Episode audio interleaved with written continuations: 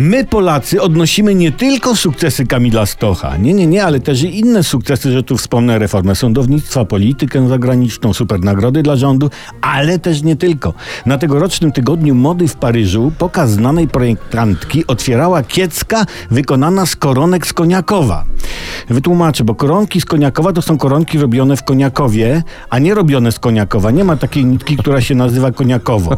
Jest piękna miejscowość Koniaków i tam się te koronki robi. Stąd nazwa koronki z Koniakowa. Gdyby koronki były robione we wsi Nitki, jest taka wieś, to koronki byłyby z nitek, ale są z Koniakowa. No, Nie, nie zapętliłem tego za bardzo, chyba nie.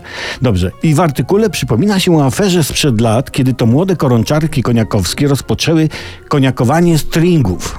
I to był problem, czy stringi z Koniakowa uznać za rękodzieło, czy nie. No ale jak ja rozumiem, sprawa stringów została rozwiązana i koronczarki mogą legalnie robić z koronek co chcą, nawet majtki stringi, które rozsławiają imię Polski po całym świecie, a także imię Polski w kraju.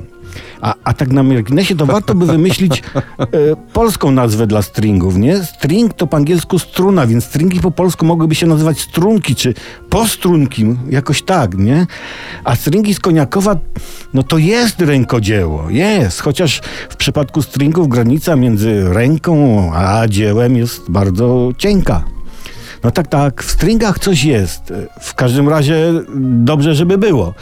Taki jest sens stringów generalnie. Puste stringi wołają o wsad, któremu, którego każdemu życzę oraz oczywiście no, sukcesów.